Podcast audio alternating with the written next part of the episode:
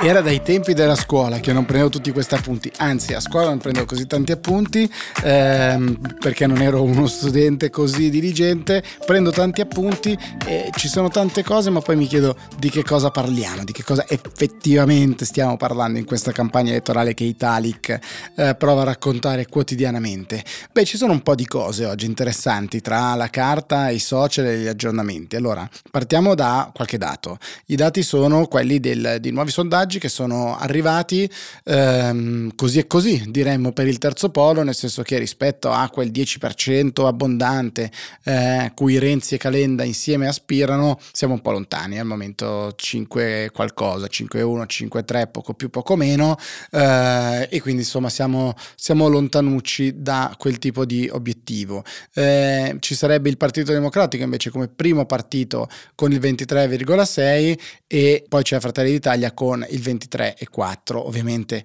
la coalizione di centrodestra poi può contare su Forza Italia 7,5 e la Lega intorno al 12, quindi potrebbe andare verso una larga maggioranza, come tutti sappiamo, il centrodestra gode di questo, di questo, vantaggio secondo le varie rilevazioni. Perché questo è interessante? Beh, perché proprio oggi Calenda, mentre presentava il suo programma al Senato insieme agli esponenti di maggior spicco di azione di Italia Viva ha parlato proprio della competizione, del fatto che ci sono quattro poli, non due, quindi c'è il centrodestra, c'è il centro-sinistra, che per lui si è spostato troppo a sinistra, che non ha però portato dentro i 5 Stelle, che sono un altro polo, oltre a loro Renzi Calenda, che si definiscono il terzo polo. Quindi ci sono eh, questi quattro poli e dice non esiste il voto utile e quindi ognuno di noi poi dovrà anche decidere se votare convintamente. Eh, eh, per un partito oppure se invece vuole eh, giocare, diciamo così, turandosi il naso, come spesso si dice. Se uno è un elettore di centrodestra, tendenzialmente dovrà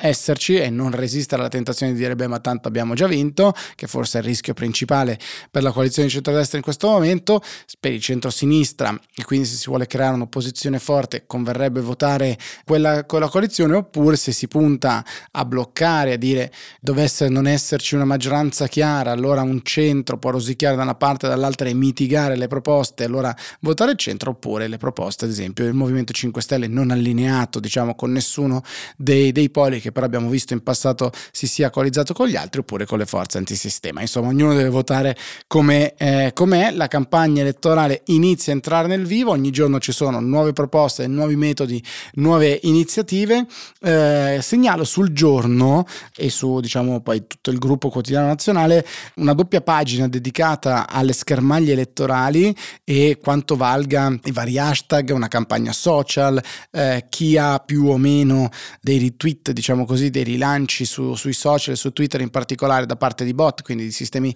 automatizzati, è molto molto interessante. Devo dire, viene fuori che i post guadagnano visibilità sono premiati dall'algoritmo di Twitter, dice Luca Bolognini all'interno di questa, ehm, di questa analisi, e il partito che avrebbe beneficiato di più in questo caso sarebbe stato Fratelli d'Italia, eh, secondo un'indagine che è stata fatta eh, da Botamp, un software sviluppato dall'osservatorio sui social media dell'Università dell'Indiana che studia il fenomeno dei bot dal 2010. Insomma, ce ne sono diverse dal 2010. Tanto supporto avrebbe anche eh, i messaggi del leader Gianluigi Paragone, hanno più eh, bot al lavoro nel 28,9% dei casi. Questo significa che l'eco dei suoi post rispetto agli altri leader è molto spesso più robotica che umana. Ma insomma, amplificare naturalmente la propria voce in maniera anche dire, automatizzata fa parte delle leve. Eh, c'è una seconda pagina eh, nella quale ci si fa anche qualche calcolo su quanto costa una campagna elettorale sui canali social, domande che sono fatte da Andrea Bonzi a Giovanni Diamanti di Quorum Utrend e dice non costa poco, ma certamente meno delle tradizionali campagne televisive. C'è tantissimo ovviamente impegno su, sui social, c'è anche una bella intervista ehm, su Repubblica allo stratega dei social invece di Giuseppe Conte del Movimento 5 Stelle che dice di puntare, di voler puntare sempre di più su TikTok e Twitch come canali e piattaforme sulle quali andare a comunicare anche diciamo nello, stile di quello che è successo nella campagna presidenziale francese, devo dire molto interessante come eh, analisi, come sforzo, come posizionamento, perché ovviamente sappiamo quanto il Movimento 5 Stelle sia nato diciamo, dall'utilizzo eh, prima di altri, o meglio di altri, del, eh, dei social e delle, delle, piattaforme online, sicuramente Twitch forse è quella tra le meno eh, immediate quando qualcuno pensa vado, vado sui social. Sempre nella stessa pagina del giorno del quotidiano nazionale c'è anche un, ehm, diciamo, un trafiletto eh, a firma di Gabriele Canè che dice diverse cose interessanti, dice in questo momento quello che sentiamo sui giornali eh, sono un po' le solite cose, è una musica conosciuta, definisce meno tasse, aiuta i giovani, bonus, eccetera, eh, e poi parla del, dei social e del, loro, e del, loro, impatto e poi dice che c'è un po' di tutto naturalmente, eh, bordate di vario, di vario tipo, ci sono anche tante cose esatte, programmi ufficiali di partito, dichiarazioni autentiche eh, di politici in un brodo però dei sapori indistinti. Devo dire, eh, così ne approfitto per fare una correzione rispetto a quello che ho detto nei giorni scorsi, ho segnalato un video di Crisanti che parlava della sua idea di abolire eh, la, la, privacy relativa alle necessità diciamo, di gestione della pandemia, sono caduto nella trappola, era un video vecchio, rilanciato senza, eh, senza la specifica diciamo, della, della, sua data, mi scuso per l'errore, rimane ovviamente il, il contenuto che era esattamente quello che abbiamo riportato. C'è un tweet che mi sono salvato per chiudere questo primo, questo primo pezzo di Barbara Carfagna, eh, giornalista, che dice ci preoccupiamo sempre di come l'informazione politica raggiunga i cittadini e molto poco di come l'informazione raggiunga i politici, dove si informino e quindi come si formino. Devo dire che questo è molto interessante perché la campagna elettorale è senza dubbio la fase, l'unica, la fase sicuramente quantomeno, in cui i politici devono ascoltare, devono essere presenti, cercano l'elettore mh, mm, e non il contrario eh, e quindi capire da dove parte la loro analisi per capire quali sono i temi di maggiore interesse, come vengono percepite le loro proposte, è sicuramente un aspetto molto interessante e eh, forse non così eh, rimarcato spesso, quindi eh, un tweet interessante.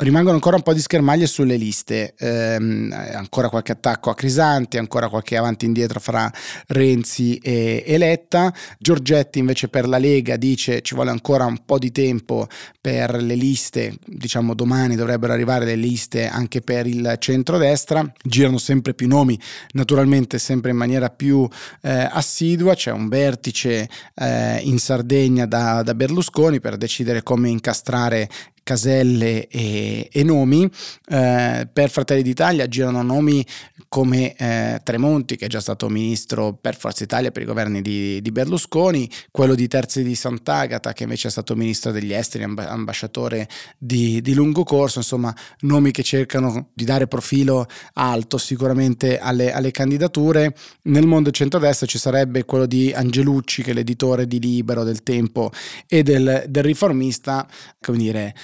si torna a, ai temi no, della candidatura di, eh, di, editori con così ampio pubblico rispetto alle, alle pubblicazioni, eh, ma chissà, vedremo eh, che, cosa, che, cosa, succederà nelle prossime ore. Anche qua sta tutto un po' cambiando. Briatore aveva detto che non c'era, adesso forse ritorna questa, questa opzione. Il paese non rimane in bilico rispetto alle decisioni di Briatore, ma sicuramente su cosa vediamo cosa succederà. Lasciamo le polemiche sulle liste di Crisanti e i battibecchi con, con Bassetti e gli eventuali autogol eh, per parlare di due generi e due macro argomenti, diciamo così, di proposte. Uno sulle imprese, perché sono arrivate eh, delle proposte di vario genere, tra queste anche fa un video Giorgia Meloni nella quale dice rilanceremo il Made in Italy, assisteremo le nostre aziende contro abusivismo, eh, basta all'apri e chiudi delle aziende che poi hanno tutti gli altri fini e principalmente pratica dice eh, usata dagli extracomunitari. Chi vuole lavorare qui è benvenuto, ma eh, insomma prima bisogna fare le cose per bene. In realtà se uno poi guarda nel programma insomma ci sono scritte così delle idee piuttosto complicate eventualmente per, per l'apertura di un'impresa. La frase della lotta all'abusivismo o alla concorrenza sleale come dice Giorgia Meloni nel proprio video sicuramente come dire, è una di quelle frasi che non si può contestare, bisogna capire anche eh, a chi parla quando si chiede la lotta all'abusivismo. Naturalmente eh, il focus nella seconda parte del video è rispetto agli extracomunitari, probabilmente c'è anche come dire, un riferimento per il mondo taxi eh, rispetto alla concorrenza sleale che farebbero altri operatori come, come è successo in passato.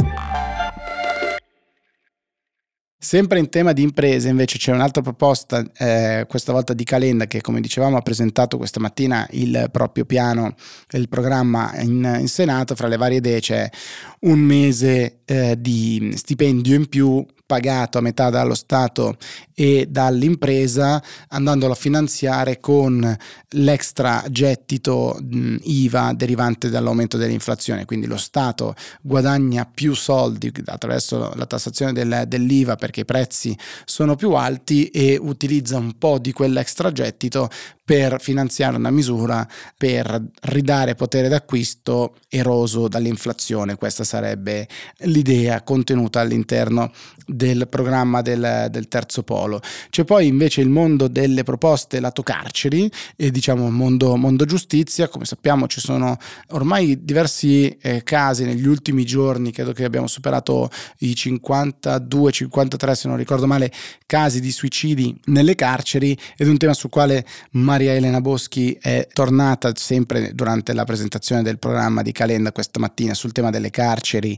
e sulla necessità di rivedere non solo il sistema carcerario in termini di infrastrutture, ma proprio eh, nella sua struttura come strumento all'interno del, dell'intero apparato. E la Boschi poi si è ridetta anche a favore della, della, diciamo, della proposta di Berlusconi sull'inappellabilità delle sentenze di assoluzione, proposte che tra l'altro Luciano Violante, che è un ex magistrato parlamentare del, del, PD, bolla come una televendita elettorale, però dice anche che l'Associazione Nazionale dei Magistrati deve tacere, come sappiamo nei giorni scorsi eh, invece il, l'Associazione dei Magistrati si era fatta sentire eh, dando dire, un proprio parere su, eh, sulla proposta di, di Berlusconi. Sempre in tema di riduzione della, della, sovrappopolazione all'interno delle carceri e in generale diciamo temi diritti e giustizia c'è la seconda delle dieci proposte di domani, come sappiamo il giornale di Stefano Feltri ha deciso di fare queste dieci proposte su dieci giorni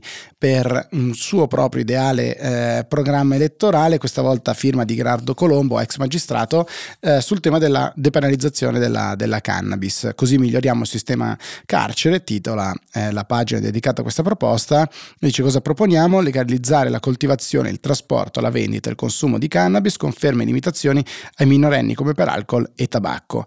Quanto costa? Non costa, ma anzi genera risparmi e nuove entrate che possono essere investiti in percorsi di educazione e sostegno contro le dipendenze, eh, secondo un'analisi del professore Marco Rossi dell'Università Sapienza di Roma. Chiudiamo questa parte dedicata alla giustizia con la morte di Niccolò Ghedini, che è stato l'avvocato di lunghissimo corso, poi parlamentare dal 2001 per Forza Italia, l'avvocato di, di Berlusconi, che eh, insomma ha espresso grande dolore e cordoglio per la morte di un, di un vero amico, come lo ha definito. Cosa dire, curiosa è che mh, mm, il video che circola su molti giornali online, che l'avete, probabilmente avete incrociato anche sui social, di Berlusconi che ringrazia Ghedini, prima ringrazia Renato Brunetta facendone un grande elogio di un combattente per la sua competenza, la sua voglia di lavorare, eccetera. Brunetta che come sappiamo ha lasciato eh, nel frattempo Forza Italia e che è andato, è andato, altrove. Il video ovviamente è vecchio di qualche anno, credo di 4-5 anni fa, ma come dire, fa un po' riflettere o sorridere, eh, vedere come cambino mh, mm, le cose in politica e anche quanto sono stati duri i, i, toni con cui Berlusconi ha salutato, diciamo così, Brunetta quando se n'è andato da, da Forza Italia. Chicca finale. Eh, avrete probabilmente visto su diversi social di vario genere il video della premier finlandese Sanna Marin che balla. Eh, con sottoscritto è polemica, lei, eh, aperte le virgolette, non ho assunto droghe. Eh, il dibattito è se è consono che un presidente del consiglio, eh, un premier, insomma, che guida un paese faccia festa, evidentemente, o che venga ritratto a fare festa, o dalla dall'altra parte che dice a 36 anni è molto vitale, è bello che sia anche così cool e normale, sono comportamenti molto vicini eh, e molto normali insomma alla sua età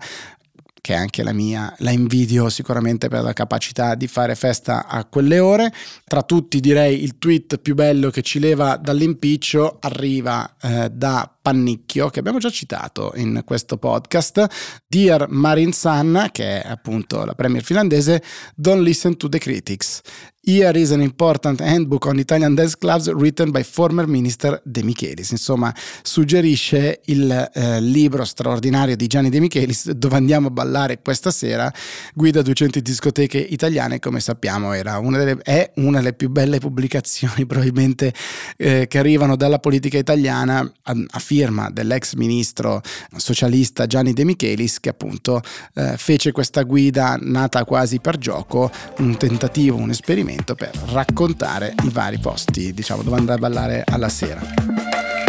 Non so se andrò a ballare questa sera, noi sicuramente ci rivediamo domani. Ciao a tutti.